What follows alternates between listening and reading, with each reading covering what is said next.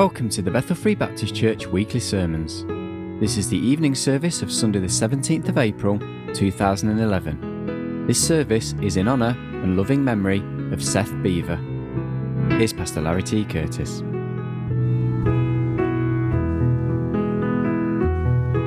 Great to see you this evening. And uh, we're going to uh, begin this evening uh, by singing the hymn together, When We All Get to Heaven.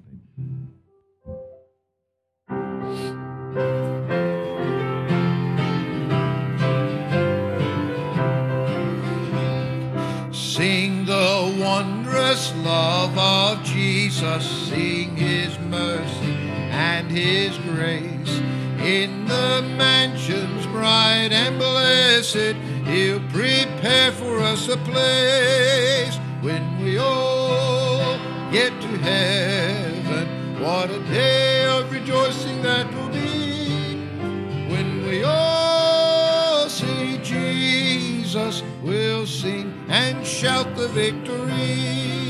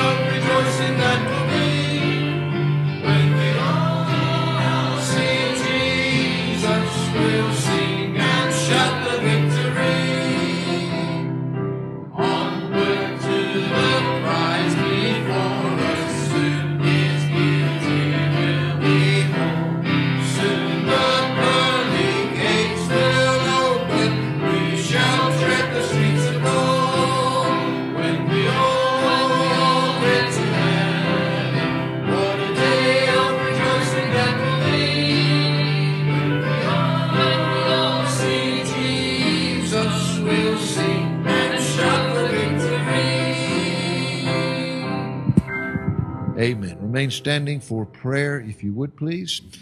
Father, we thank you once again, Lord, for this day that you've privileged us to be able to come together in your house. Father, we thank you that as we gather here this evening, Lord, that we can come, as we've just sang in this wonderful hymn, knowing that the promise is there, that through the Lord Jesus Christ, Lord, we have assurance of that life that is beyond this life, when one day that we can all be together in heaven the Lord Jesus Christ who saved us from our sins, uh, being able to stand before the throne and worship God the Father, Lord, being able to meet with those who have gone on before us, that, uh, Lord, have a special place in our hearts. So, Lord, as we rejoice this evening, we, uh, we think of our dear brother Seth that has gone before us. Lord, as we remember him this evening, Lord, we remember the life that he lived, uh, the life that touched so many of ours. But Lord, we thank you so much as we saw in your word this morning, Lord, that he had more than just that uh, temporal life, that, uh, Lord, that you have told us your word is like a vapor that appeareth for a little while and then it vanisheth away. But he knew that other life, which is that life eternal, that can come only through Jesus Christ and him alone. It's that life that we celebrate. Lord, we celebrate the life that was temporal, that touched our lives. Most of all, we're so grateful, Lord, that uh, we can have that confidence of knowing that uh, one day we'll be able to, uh, to see our dear brother once again uh, because of that life that he had in Jesus Christ. We pray that you'll bless our time together this evening. May it be a time, Lord, that would speak to hearts as only you can. In Christ's name we pray. Amen and amen. Well, again, it is great to, uh, to have you with us in the service this evening. And uh, if you uh, noticed in your bulletins, uh, it says there at the top that our, our services today are in honor and loving memory of Seth Beaver. Uh, as we offer our praise and worship to God, We do so thanking God for the, the life and the testimony that uh, our dear precious brother uh, had, for the impact and the influence that he's had on our lives. We do so with a confidence, uh, a confidence of knowing that as we gather here this evening, that he is most assuredly alive. Uh, he is doing well in the presence of the Lord Jesus Christ.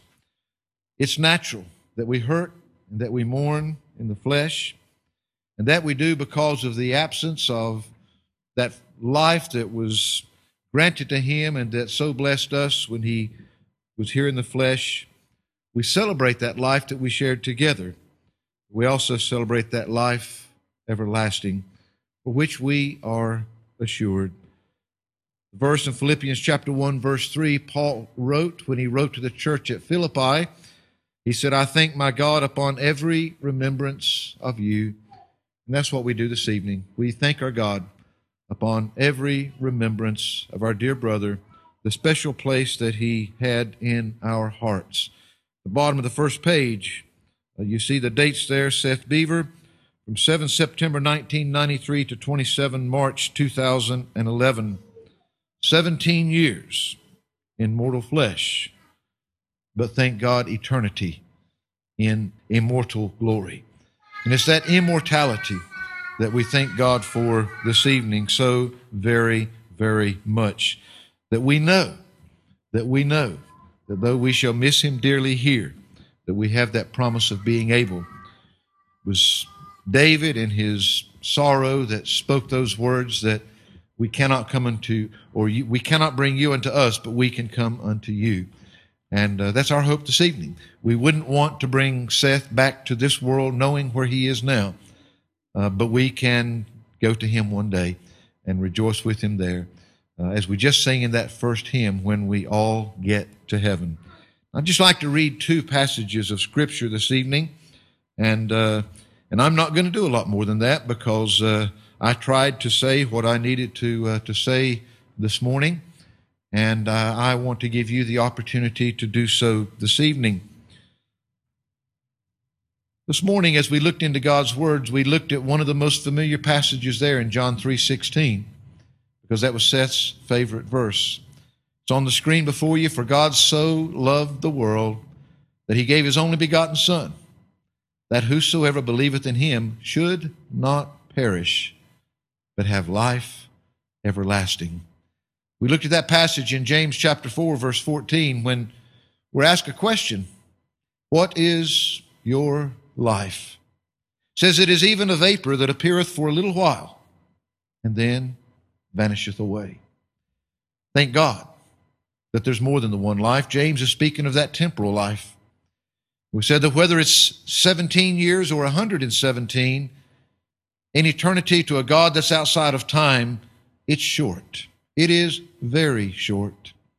We do not know all the reasons that Seth was only here for 17 years, but we can thank God that those 17 years touched our lives, that God blessed us with that time that he was here. But we can thank God that he knew more than just that temporal life, but he knew that eternal life that's spoken about in that verse that was his favorite. A great passage that is often read in times of sorrow, in times when people are grieving over those that are lost. And yet, why is it read so often? Because God's truths never change, never gets old. He says in Psalm 23, The Lord is my shepherd, I shall not want. He maketh me to lie down in green pastures. He leadeth me beside the still waters. He restoreth my soul. He leadeth me in the paths of righteousness for his name's sake. Yea, though I walk through the valley of the shadow of death, I will fear no evil. For thou art with me, thy rod and thy staff, they comfort me. Thou preparest a table before me in the presence of mine enemies. Thou anointest my head with oil, my cup runneth over. Surely goodness and mercy shall follow me all the days of my life, and I will dwell in the house of the Lord forever. Another passage which I would simply like to read is found in 1 Corinthians chapter 13. Most of our thoughts this morning were focused upon life and love. 1 Corinthians chapter 13 says, Though I speak with the tongues of men and of angels and have not charity, I am become as sounding brass or a tinkling cymbal.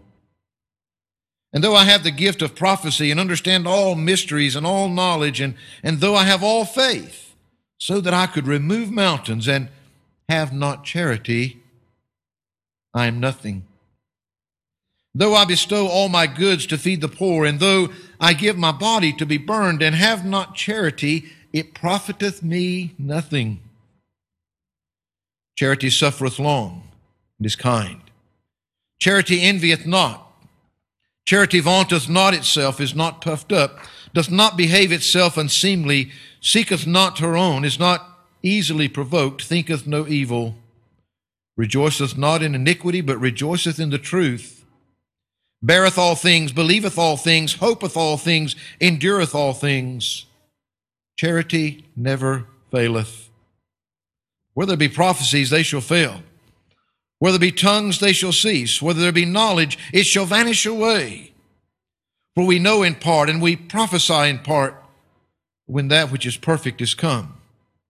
Then that which is in part shall be done away.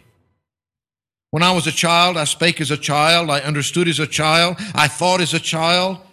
But when I became a man, I put away childish things. He says, For now we see through a glass darkly, but then face to face. Now I know in part, but then shall I know even as also I am known. And now abideth faith, hope, charity, these three. But the greatest of these is charity. You see, it's that very thing that, the very same reason that we can celebrate and rejoice this evening is the very same thing that brings us inward pain and inward hurt. It's because that we loved so dearly that it hurts when that has been taken away. But this evening, I want to encourage you as I did this morning. Yes, it's natural to mourn and to feel the sadness. It's natural that questions are going to be asked. Why? Why at 17 years old?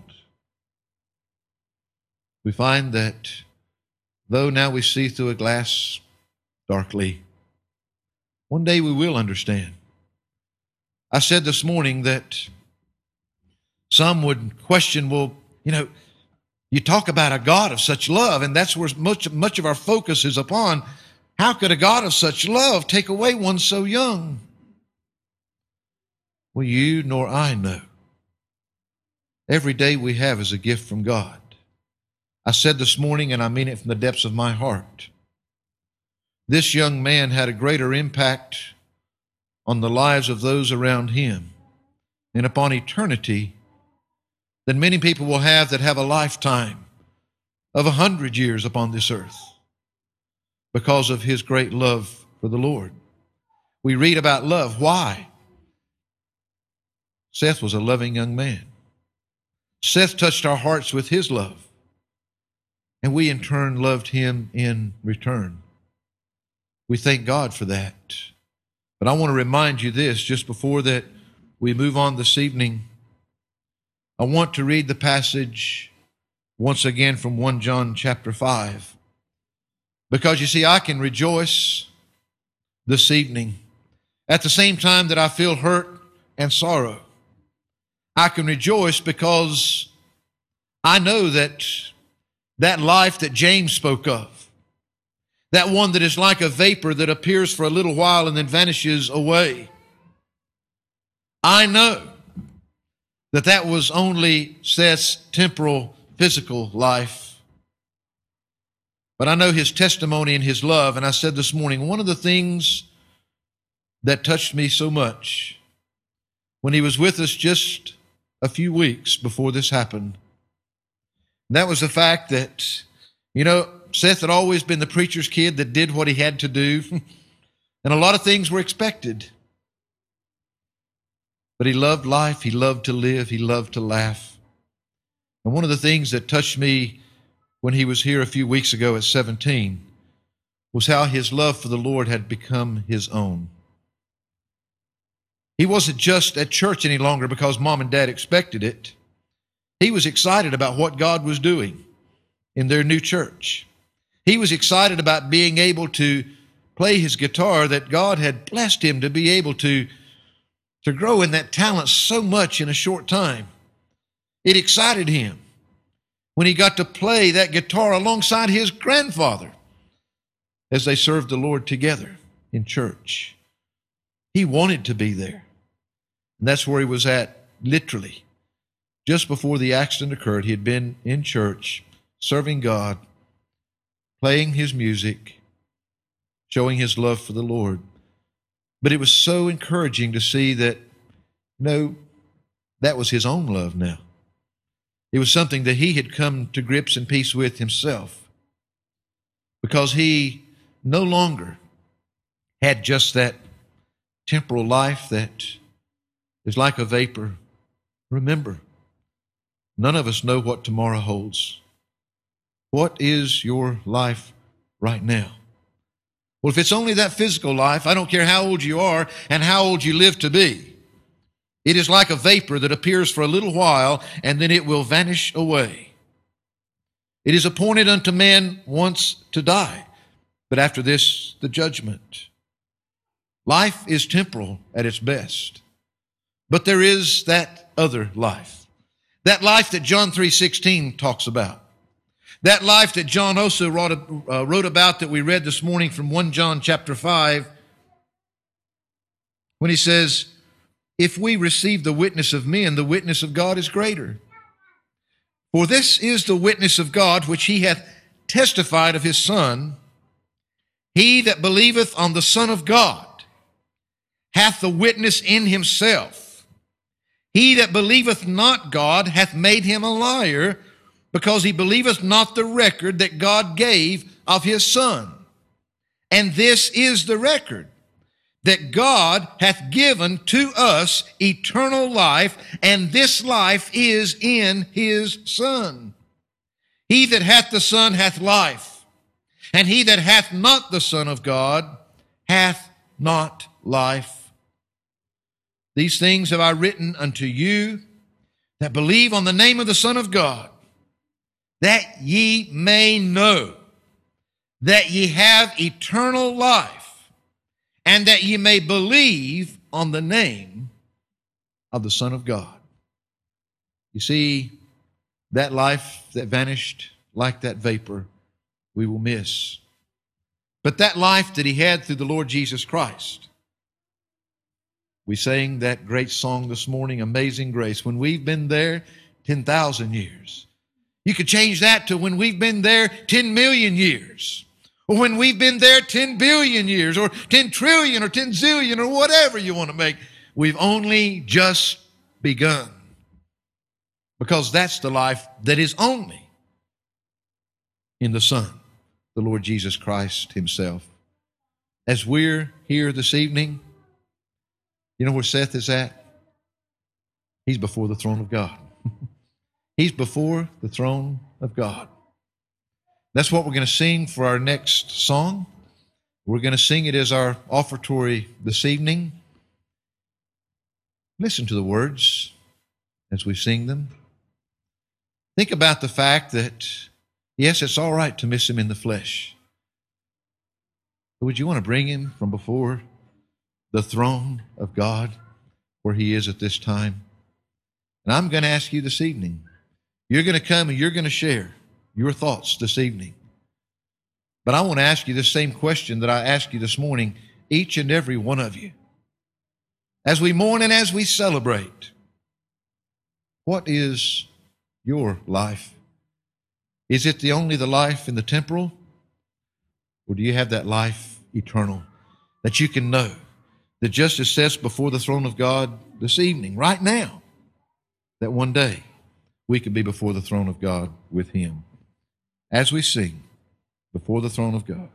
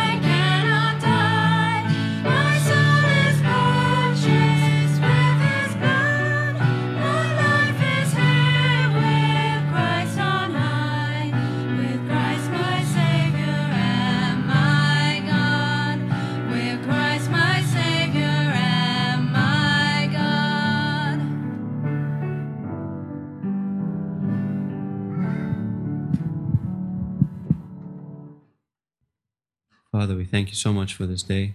We thank you, Lord, that we can be in your house once again. Thank you, Lord, for your great love, for your Son, Jesus Christ, for making it possible, Lord, to, uh, to come before you. Thank you, Lord, for taking the penalty for our sin. We thank you, Lord, for your great sacrifice. And we pray, Lord, that everything that's done here today will honor you. Um, Lord, we just pray for these offerings. We just thank you that we have the opportunity to give back to you, Lord. We pray, Lord, that you use this according to your will. In Christ's name, amen. I know that some of you have said to me, uh, you know, I want to say something, but I don't know if I can. I understand. Doesn't matter. You know, we're not here this, serve, this evening for a, uh, a polished, organized service of any kind. We're here as a church family, gathered together to share our hearts one with another. I said this morning, though it was a great honor, I didn't know what to say when I stood there at his funeral. I knew there were a lot of things that I wanted to say that I couldn't say because I couldn't get them out. the thing is, this evening, you're not here to impress anybody. What we're here this evening, some have got songs to sing, some have got a few words you want to speak. Let me say, it's, it's not to glorify Seth, it's to remember him, the impact, the love that we had for him. And it's maybe to focus upon the fact that, uh, you know, things like this, though they hurt, they should have a positive impact on our lives. They should affect us. I mean, the, the last few weeks for me have been an emotional roller coaster. And you can imagine what it's been for his family. I spoke to Sister Veronica briefly this afternoon. She said, You know, she says, sometimes it's good and sometimes it's pretty bad, but through it all, God's getting us through. And you know, that's, that's this evening. I know that some of you have hurt, but we can be there one for another. We can pray one for another. This evening, what we want to do is to give honor to a life of someone that we love dearly, that loved the Lord, and that through him, what you may have to say may have to do with something that was special in his life to you, or it may be something that the Lord has impacted your life with since he's been taken from us. But it's just a time for you to share what you feel that you need to share on your hearts. So I'm not worried about how polished or unpolished that it is. Sorry, Neil, if we give you a terrible headache trying to get this to make some kind of sense when it when it goes on to the uh, to the website. Um, but this evening, uh, I want you to take the time that you need, and we've got a few things I want to uh, play for you. We want to play for you in a few in, in just a little bit the uh, the song that Nathan Kistler wrote uh, the day that uh, the accident occurred as just his words, expressing his feelings that day.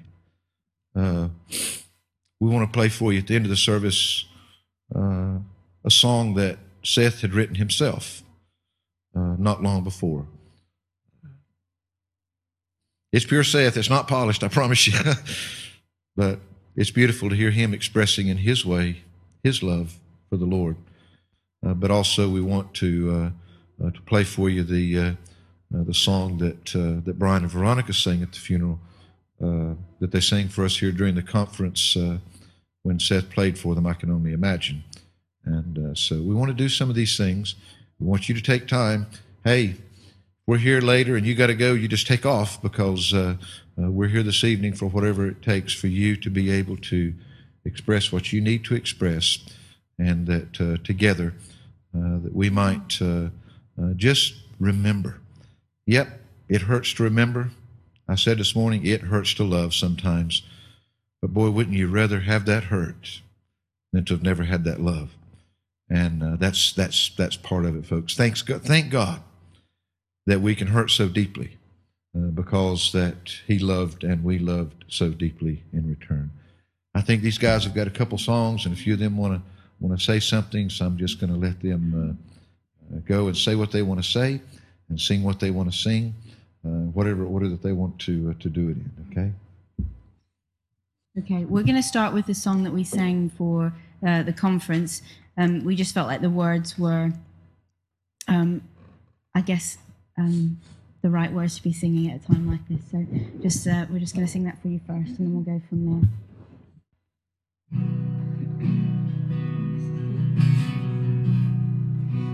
strength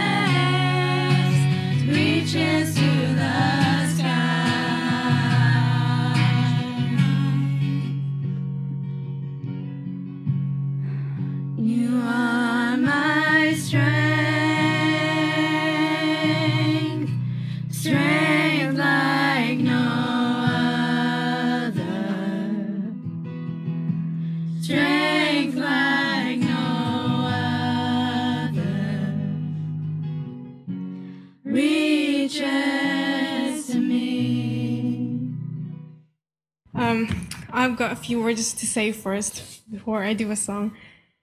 okay. Well, um, like Pastor said, you couldn't really be around Seth without enjoying a bit of life because everywhere he went, he had so much energy and joy and love, and he was always willing to help others. And um, I don't think that any music- musician can really write songs that you don't mean from your heart. And um, while he was here in February, I was lucky enough to see some of the songs he had written. And um, we would tease him about his spelling errors, but um, I thought his songs were real. It'd be wrong to think that a guy can't be poetic. And um, they showed his love for the Lord. And um, this, through this, God also showed me something really important because I'm having, I'm really scared of university and I don't know where God's gonna send me. But um, He showed me that the world's measure of success doesn't matter.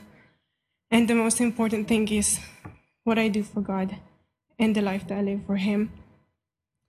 I feel very blessed that God brought someone like Seth in my life.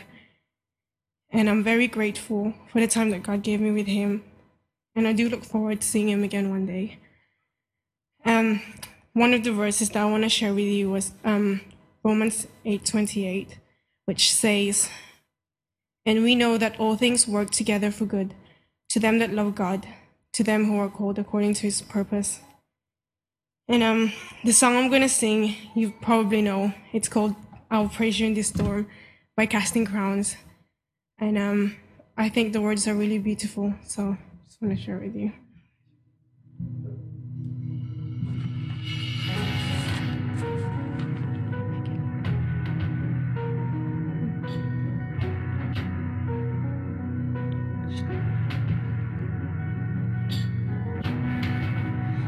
Was sure by now God would have reached down and wiped our tears away, stepped in and saved the day. Once again, say amen, and it's still raining as the thunder rolls. I barely hear you whisper through the rain.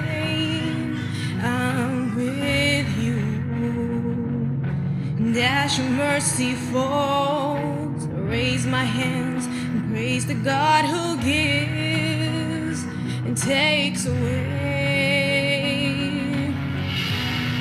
I'll praise you in this storm.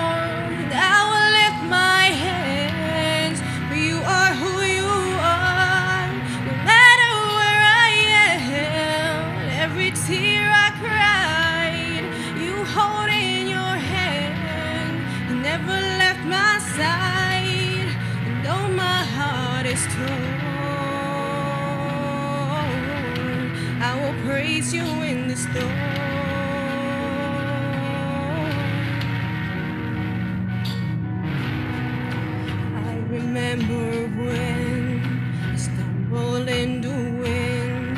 You heard my cry, you raised me up again. My strength is almost gone. How can I carry on if I can't as the thunder rolls. I barely hear you whisper through the rain. I am with you. And as your mercy falls, I raise my hands and praise the God who gives and takes away. I'll praise you in this storm,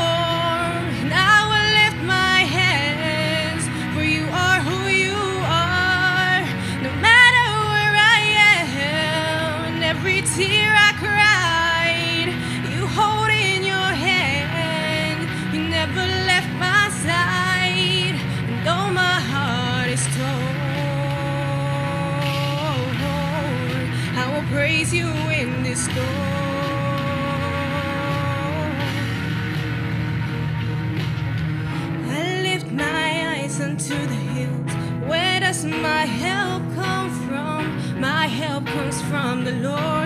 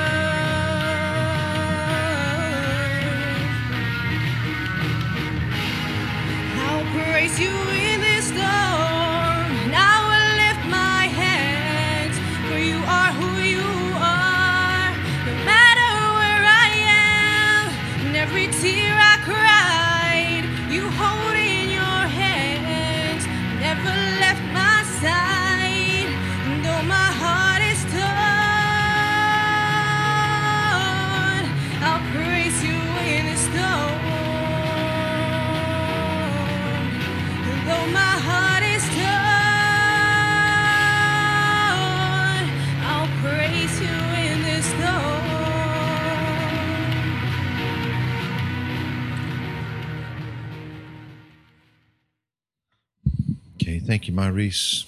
And uh, maybe if we could uh, could go ahead and play the song that uh, that Nathan wrote. Uh, this is a song that uh, that Nathan Kistler wrote uh, when he got the news on the Sunday and sang at the funeral, but just something that felt like the Lord put upon his heart to express his feelings, what had taken place. So we'll play that for you right now. I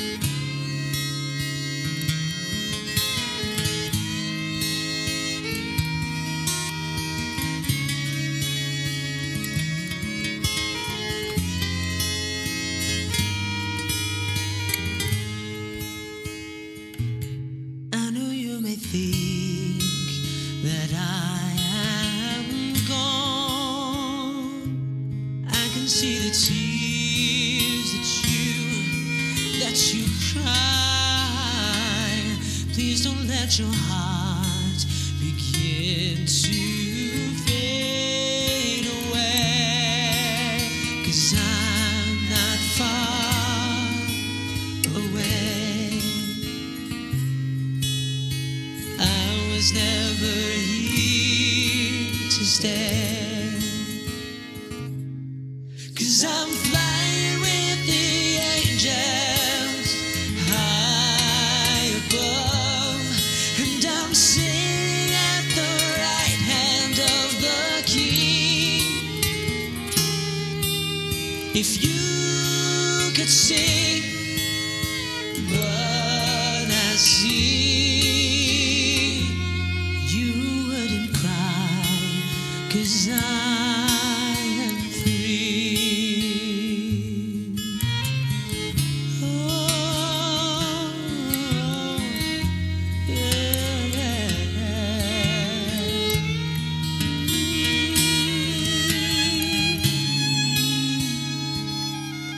As the seasons come and they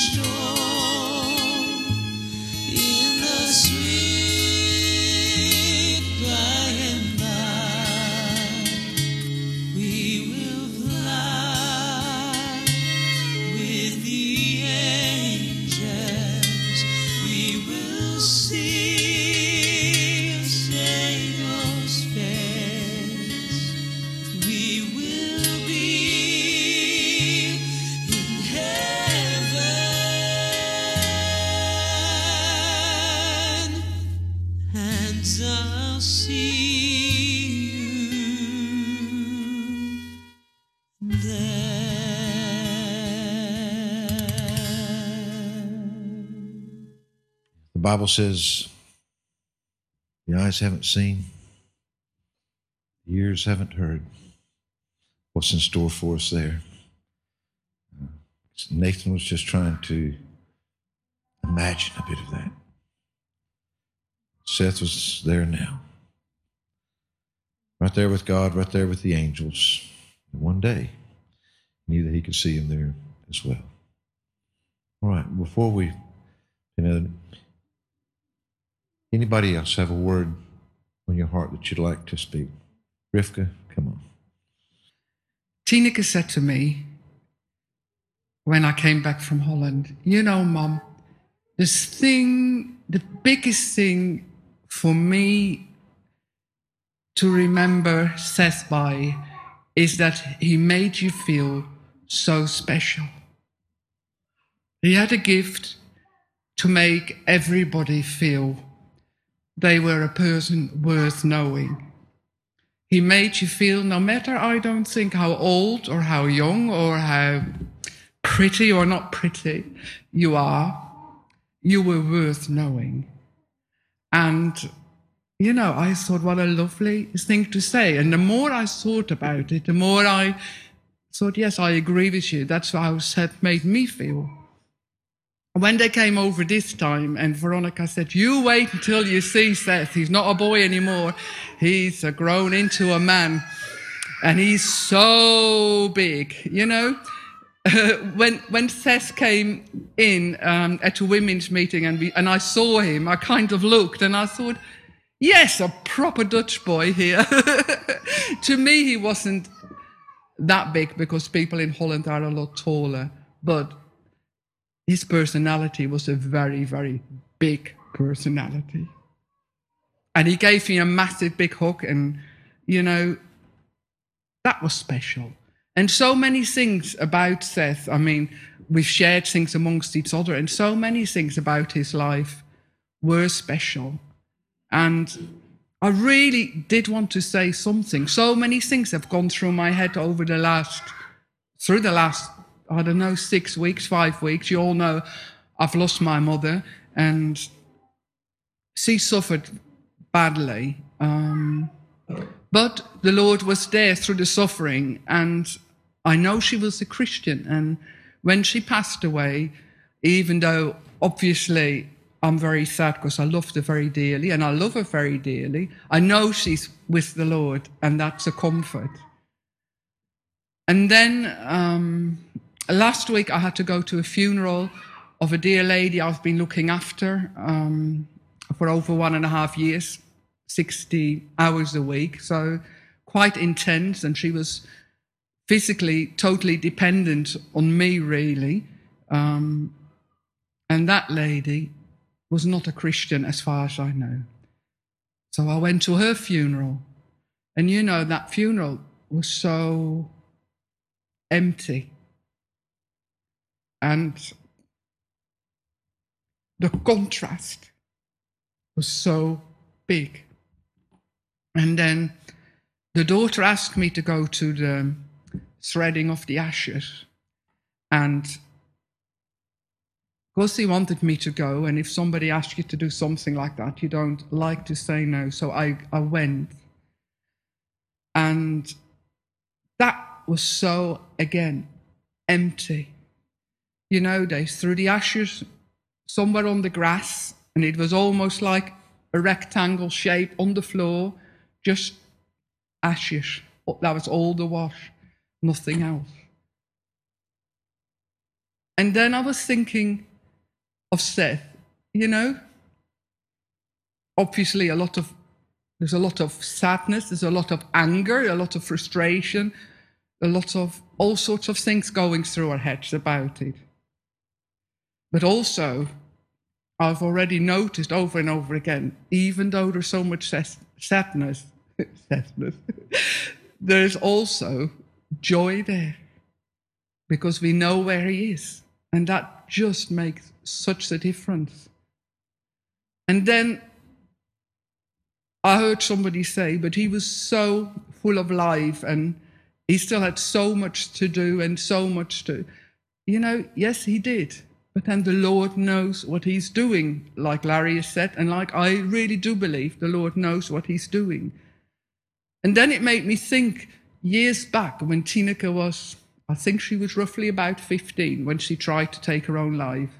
And it was a miracle that she, she survived. And the doctor said to us, you know, after they'd taken um, blood samples, she should, by rights, she should be dead, but she isn't. When Tineke did that, she was at a bad place. You know, and I was thinking, what if I would have lost Tineke whilst he was at such a bad place? You know, I would have felt so much worse. I would have thought maybe I could have done so many things different. I would have wished for her to be happy and, you know, why did she have to die when she was so miserable and everything else? So that made me think, you know, Seth was very bubbly, he was very happy. And I thought, yeah, isn't it better to go when you're that bubbly, when you're that happy? You know, isn't it much better to go then? You know, and also for the people you leave behind, even though it's so hard to think that he just went joyfully. You know, it, it was just in an instant. You know, he's with the Lord. And I I find for me that's a comfort. And I kind of think, yeah, that's the way I would like to go. I would like to go in the middle of life, you know? And as I've nursed so many elderly people, um, and I've learned from so many people through the years, from elderly people, from younger people, um, I heard somebody tell me that she put on a party for her elderly mother who was 90. And she said, I invited so many people. And so many people said, We would love to come, but we can't come.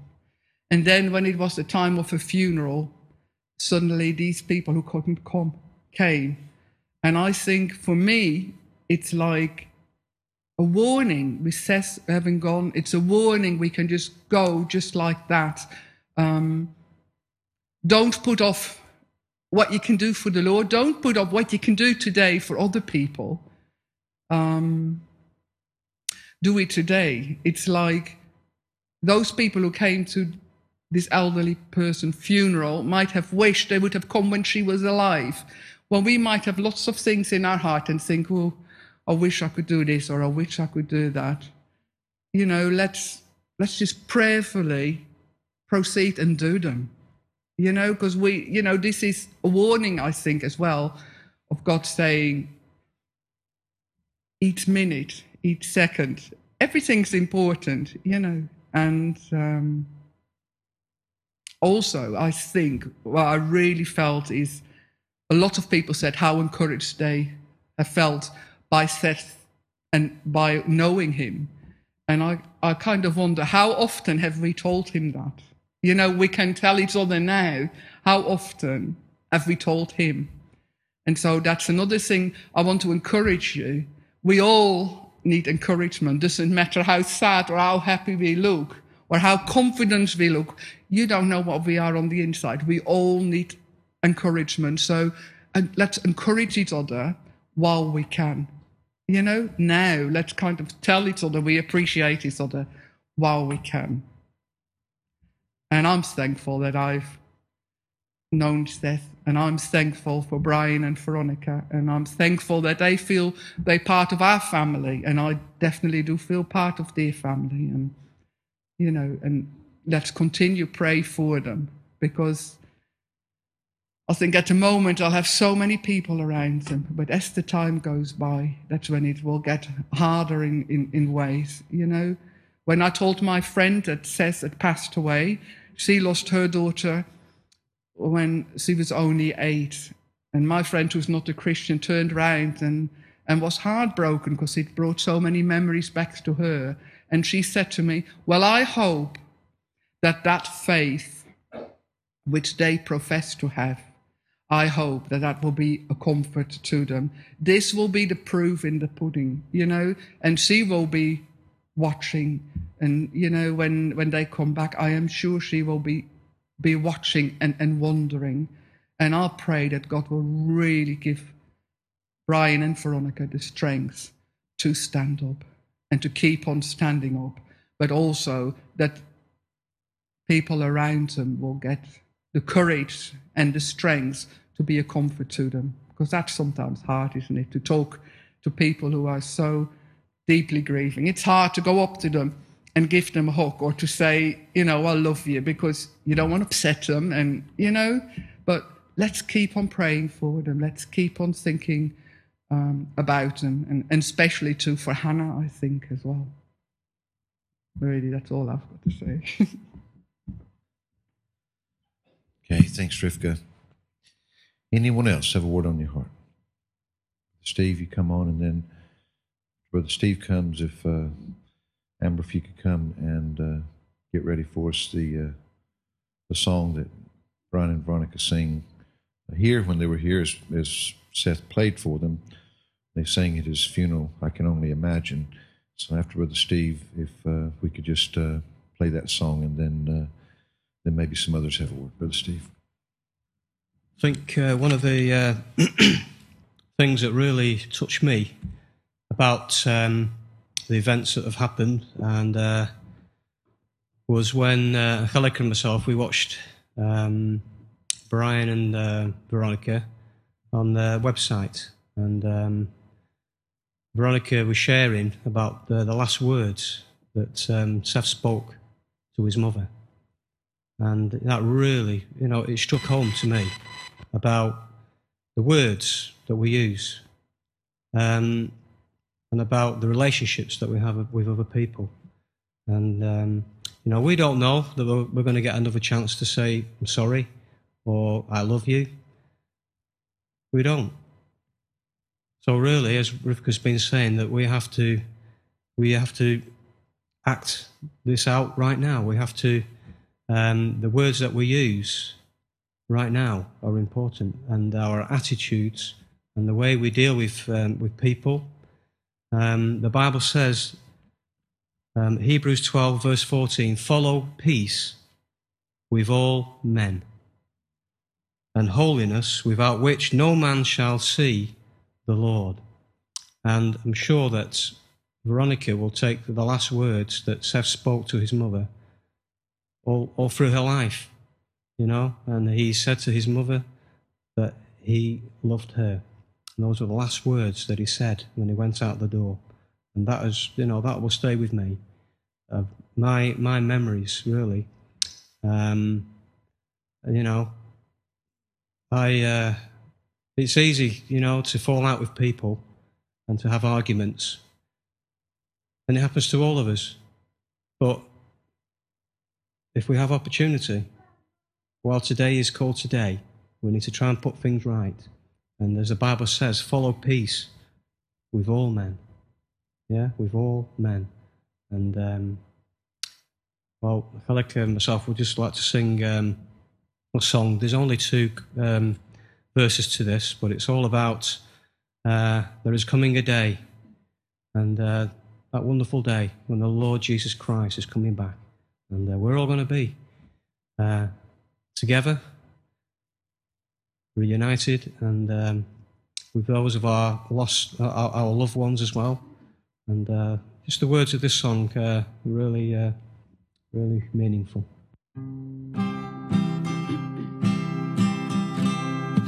There is coming a day when no heartache shall come, no more clouds in the sky, no more tears to peace forevermore on that happy golden shore. What a day, glorious day that will be. What a day that will be when my Jesus I shall see, and I look upon his face, the one who saved me by his grace.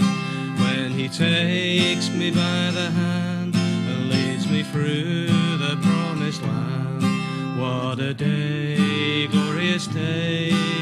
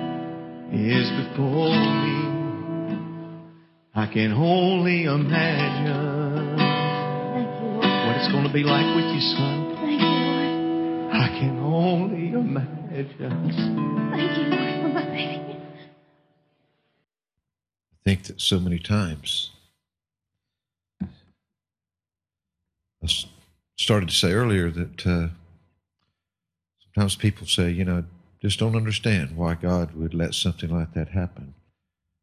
People ask often, you know, how you get through. You know, I, I can't imagine trying to get through something like that without the Lord. Our hope is in Him.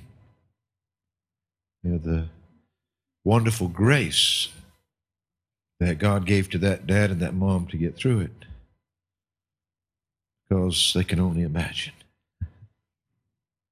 They know. They've got a hope that's beyond this world.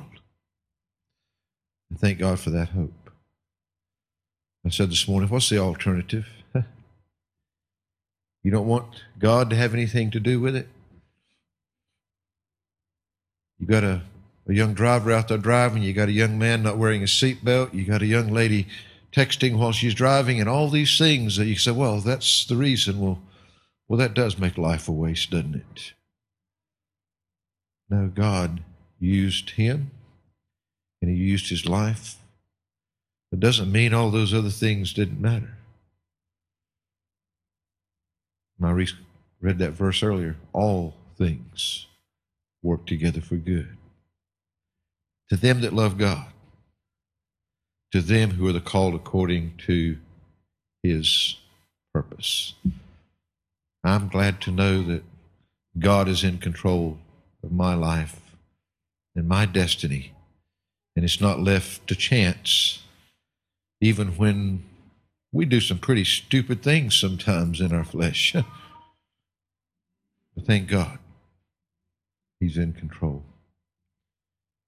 Anyone else have a word on your heart that you'd like to share? Come on, Tyler, and then uh, you guys want to prepare to. I think you've got another song to sing as well, right? Um, it's been a it's been a crazy few weeks, and death has a way of refocusing life, pulling you out of all the everyday thoughts, the how to pay the bills, yeah, what job am I going to get next, my education, my how am I going to buy my next bus pass? Takes you takes you above all of that and forces you to address the the larger questions of life. Seth was was my my brother. It's been a few years since I've been able to call him my little brother, technically. Um, but that's what he was. And I know he was because he believed anything I told him, at least for a few minutes. And as Ross can attest, that's what my brothers always did to me. Um, I got so many, so many great memories. And he was just a little kid. Little kid.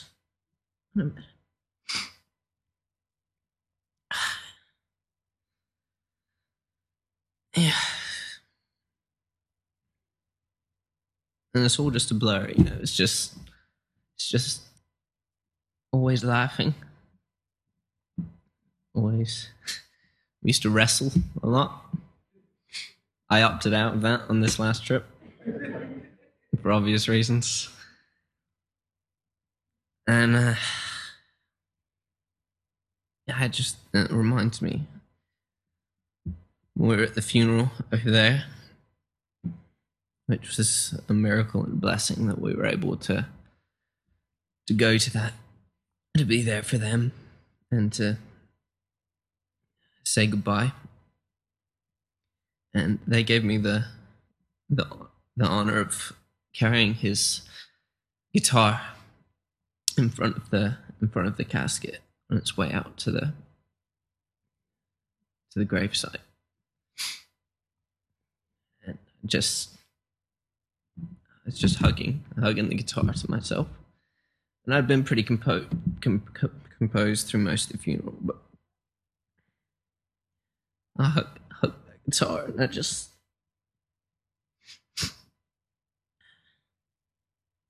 but I'm never gonna get to hug that big muscly teenager again. But going back to what I was saying, death does refocus life. And something that, that I've learned, I guess, something that's been that's been on my mind a lot in the in the last couple of weeks is that sometimes we we come to church and we we talk and talk about about one day up there, one day in the future, when everything's going to be everything's going to be great, and you know, when the Bible talks about eternal life, it's not just talking about length of life. It's talking about quality. You know, Jesus Jesus didn't come and say, I'm here to give you a ticket one day to get off of this get out of this terrible life and go on to the to all the good stuff later on. He said, I'm bringing the kingdom of God to you. He said, the kingdom of God is inside of you.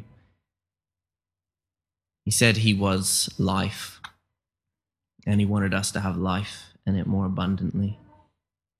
Now, I was just reading a verse yesterday in the book of John where Jesus was at a feast in Jerusalem, one of the big religious feasts. I don't remember which one. And on the last day, it says the great day of the feast, he stood up in the middle of the temple and he cried out. And he said, If any man is thirsty, let him come to me and drink. For he that believes in me, out of his innermost being will flow rivers of living water. And that's talking about this life. And Seth was was full of life. But our faith isn't just about marching through this life in misery until we can get to that that happy day at the end which we keep talking about that Seth is is already there. But losing Seth has made me realize that joy can be found in this life. And passion and excitement. That's that's what our faith is about. That's what this place is about. And uh, I don't know. I didn't plan any of this, so I'm just babbling. but, um, I've never met a person that that met Seth and didn't fall in love with him immediately. When we were in America, talking to my my grandma, she uh, she barely knew him. She'd barely met him. She said she just remembered him from coming up, and uh, he saw her, and he just walked up put his arm around her, turned his head crooked like he does, said, You all right? and that just stuck with her, you know. He just she didn't know him, he just came up affectionate, wanted to know how she was doing. Uh, I think we could all take a take a page out of his book. I'm not really sure how I'm supposed to follow that because uh, I've got to sing now. Um, but um, I just wanted to dedicate the song to to the beavers and um, to all those who are obviously going through the pain of of, of losing him. Um, so I pray that it will uh, be a blessing to you, and just pray that I can get through it.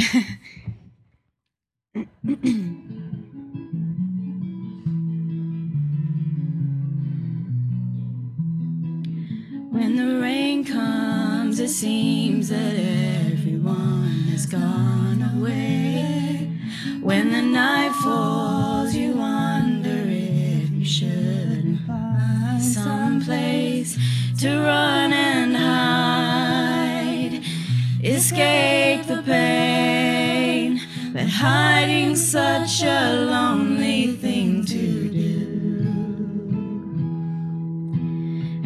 I can't stop the rain from falling down on you again. And I can't stop the rain, but I will hold you till it goes away.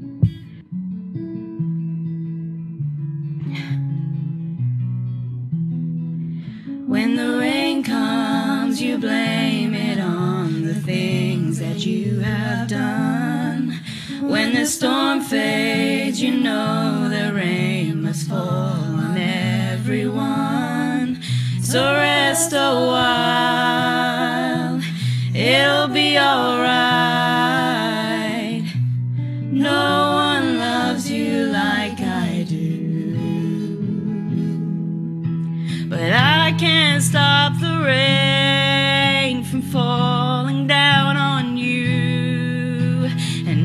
can't stop the rain, but I will hold you till it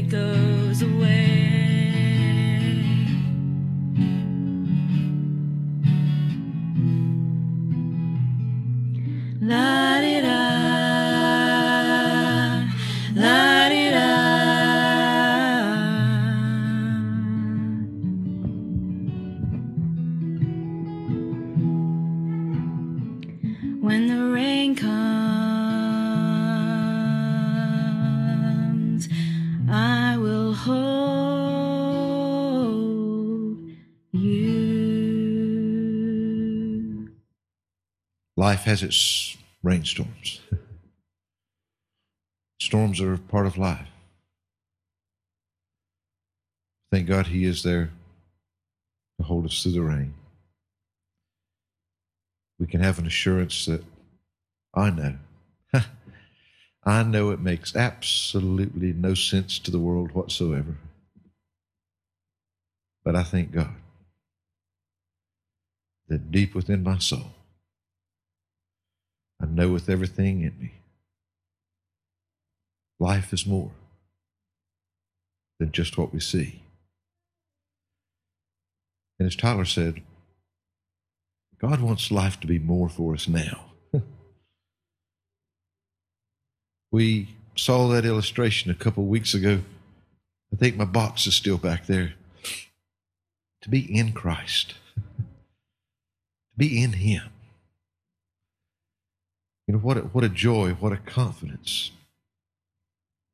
Thank God for those simple promises.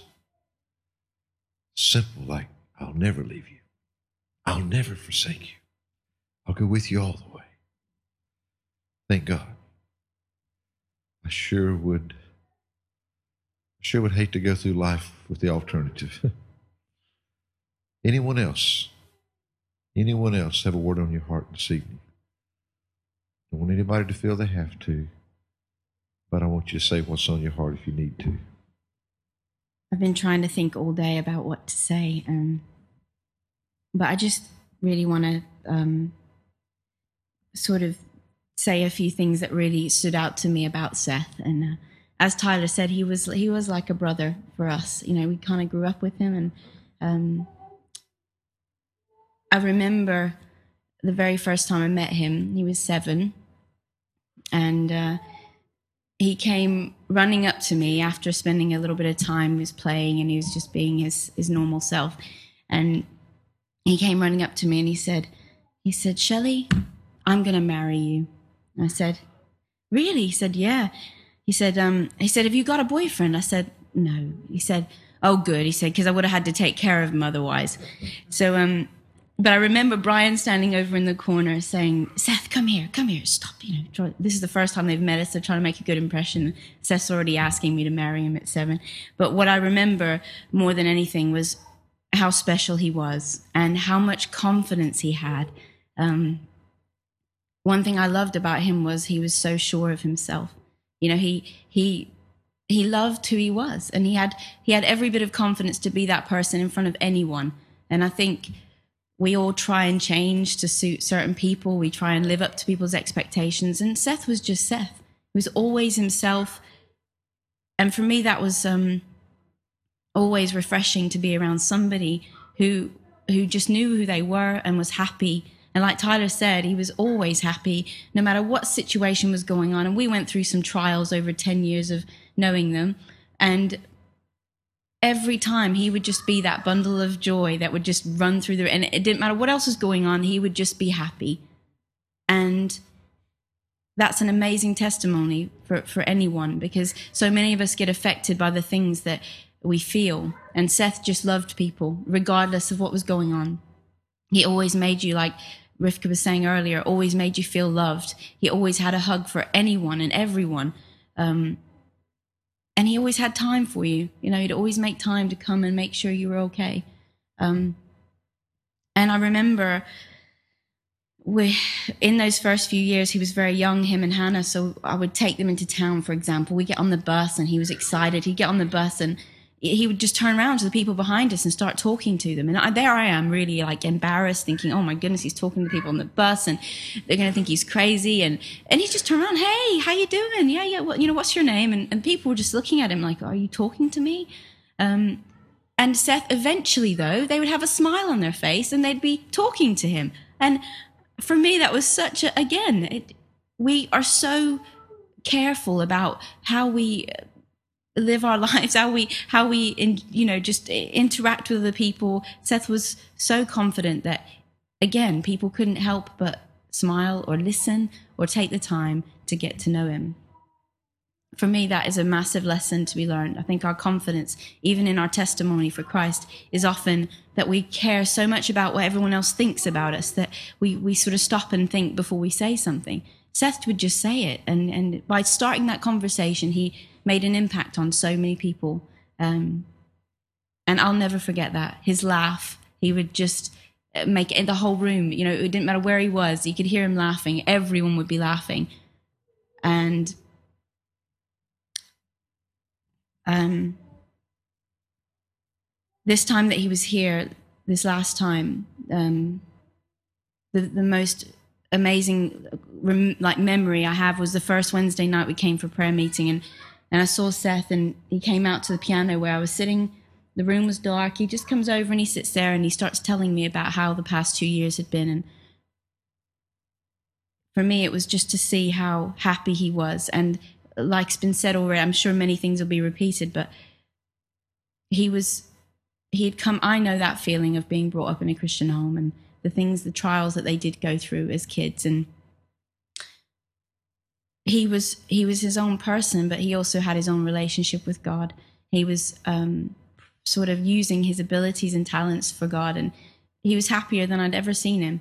Um, and again, like's been asked this evening, or how could somebody that happy be taken? Well, I think he left the best kind of testimony that could possibly be left for all of us to to want to be uh, remembered in that way, to be remembered as somebody who had that sort of impact on other people's lives, and um, I remember the last night that he was here, I didn't spend as much time with them as I have in many other years because I was very busy with studying and working. And I remember being sad about that.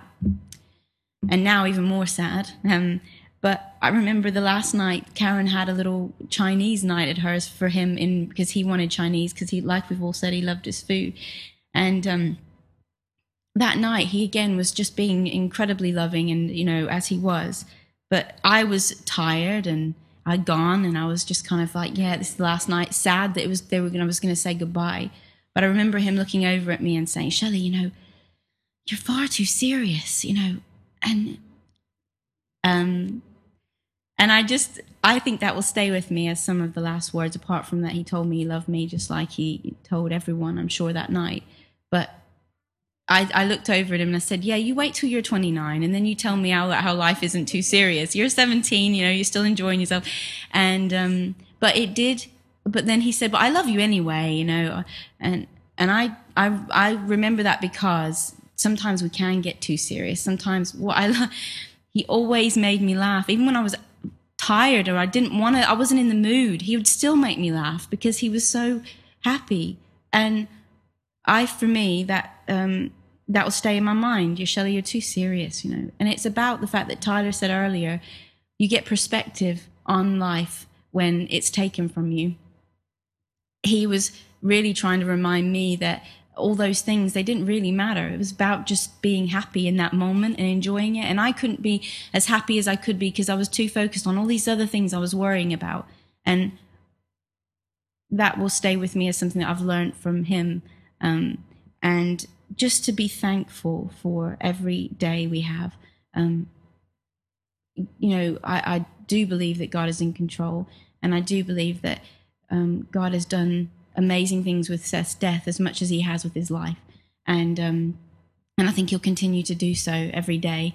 Um, but I just, I just, I thank God for helping us. I guess for me especially to remind me of how precious life is. And like we've heard tonight, that we should be so um, making sure we make the most of it and telling those people and how much we love them.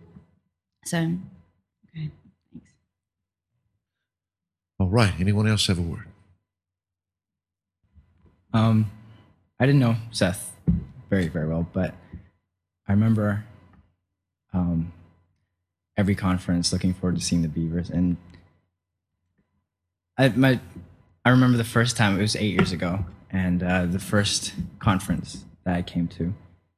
And this kid was just running around and with a really southern drawl. And I was like, whose kid is this? You know? And um, this was when um, this is when we had the pews as well. And he'd be crawling under the pews, like hiding, and then he'd jump out. I, he was just all over the place. And that, one of my most vivid memories of him is um, Tyler's guitar case. It was in the back, and one of the conferences, he zipped himself inside it. And then he'd pop out and say, Look what I can do, and get back in, and just kind of rolled around in the back in this guitar case. we just said, like, oh, okay, that's Seth. Uh, and yeah, I mean, just watching him grow and not watching him, just coming every year and seeing this almost different person in some ways. And one of the things that I guess for me really stuck out because I guess when you meet someone who takes you as you are and loves themselves for who they are, you you see things in yourself, I guess. And there was never ever from what I saw was kind of another intention to talk to you or some other intent or like he wanted something or it was just hi, you know.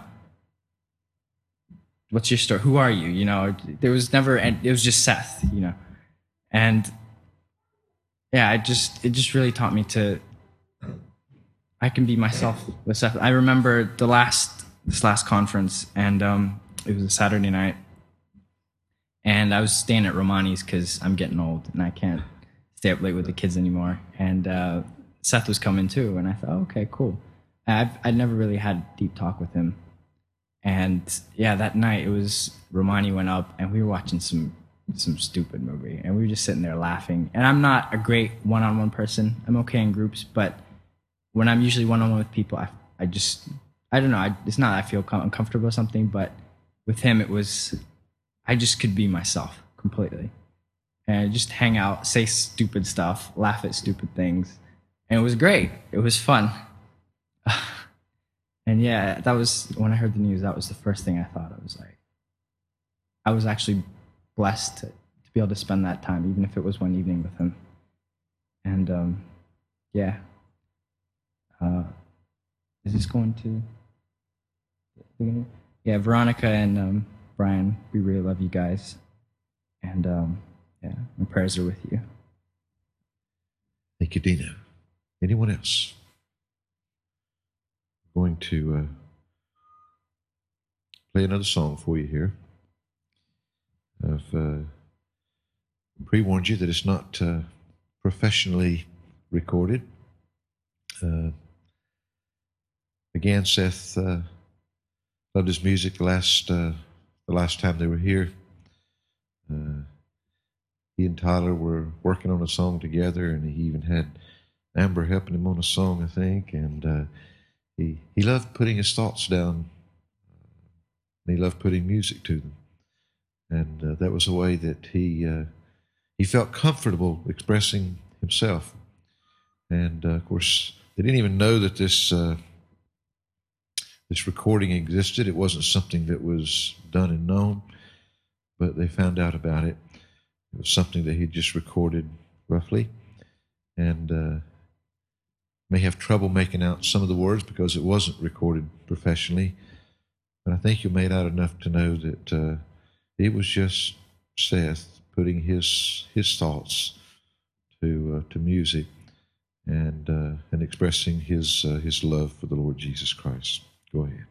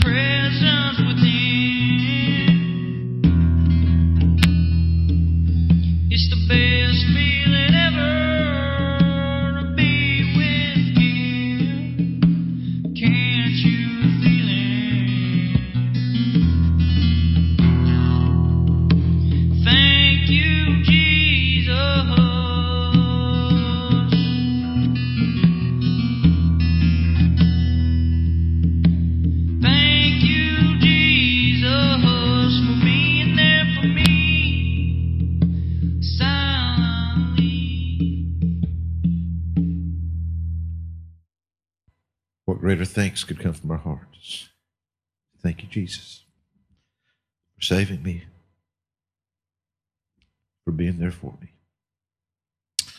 And uh, I know that I thank God it's because of that that with all the sadness and hurt, we can rejoice. We can rejoice because we know. We know that there's something better. We know that life is more than that vapor that appears for just a little while and then vanishes away. Whereas you know not what shall be on the morrow. For what is your life? It is even a vapor that appeareth for a little time, and then vanisheth away. For most of the people around us, that's all there is then. That's all there is. That little while. That vapor that appears and then it's gone. But there is life that can be had in the Lord Jesus. And that's the life that Seth was thanking the Lord for. Thank you, Jesus, for saving me. Thank you, Jesus, for being there for me. You see, as we said this morning, life is about love.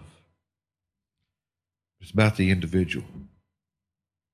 And it's about faith in the only one that can make that life eternal, everlasting. And I honestly believe with all my heart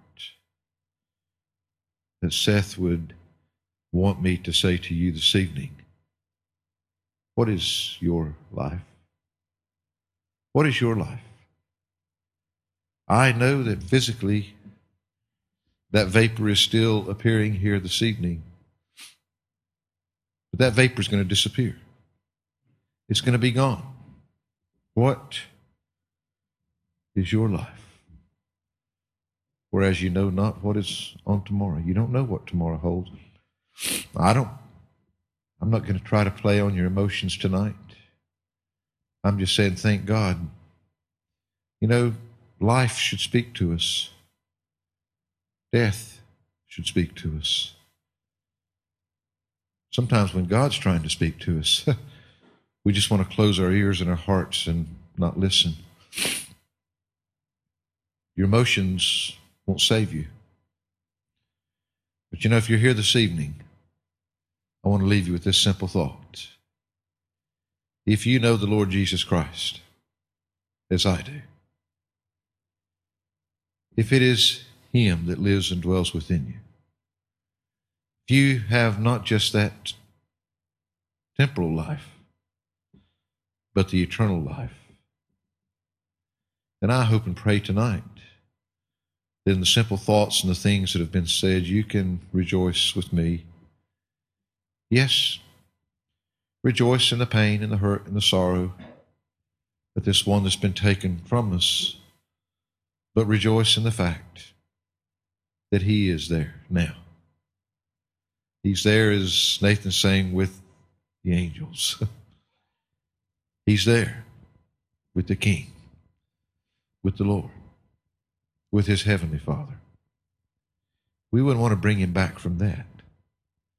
But as His life has spoken to us in different ways, and most specifically the Jesus Christ that lived within Him and made Him who He was, His death should speak to us too. If you know that same Lord, I hope you can be encouraged in knowing. Even in 17 short years, you had the privilege of having that life make an impact on you. What a gift. What a gift. Some have said here tonight. I want to I want to say to all of you, if I don't ever get to say it again, I love you. I really do. If you're here tonight, you don't know the Lord Jesus Christ. I'm not here to try to make you feel good about yourself. I'm not here to try to make you feel bad about yourself. But I'd be failing in my love for Him and my love for you if I didn't ask you point blank, what is your life? What is your life? Is it just the temporal? Or is it what the God of eternity? We saw that verse this morning that He's loved you with an eternal love. And He wants to give you eternal life. Not a bunch of religion, not a bunch of hocus pocus, not a bunch of pie in the sky that makes all the problems go away. Just a recognition that you've got a temporal, mortal life. that is like a vapor that's appeared for a little while, but one day it will vanish away. But what's beyond that? God wants you to have life. He wants you to have life now and to have it more abundantly. He wants you to have life for all of eternity. He's offered it to you. He's given it to you. That's His desire and wish for you. But as an individual, only you can accept His love and return that love to Him. You have that choice. We're going to uh, sing for a closing hymn. You get to sing it again, Brother Steve. Must have meant, been meant for us to, uh, to sing those words this evening. And I think that they're uh, a good thought for us to, uh, to finish up on. What a day that will be.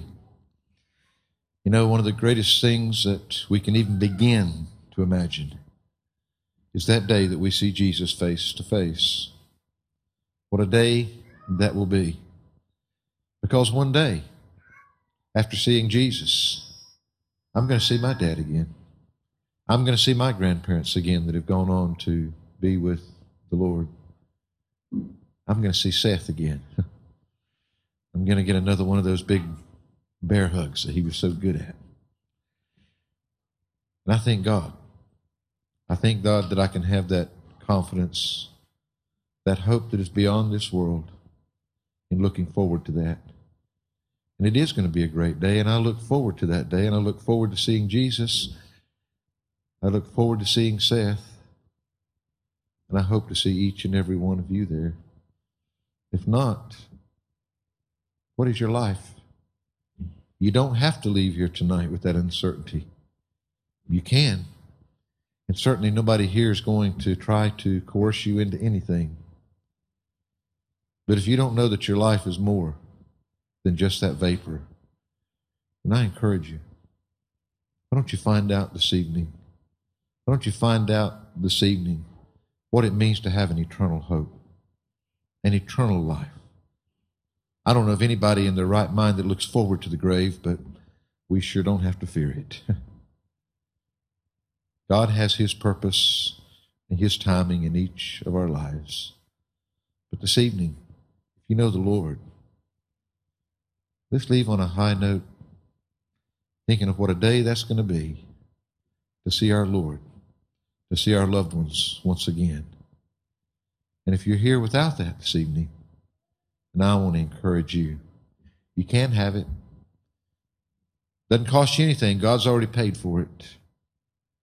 But the thing is, you got to want it with all your heart. You got to be willing to turn your back on this temporal world.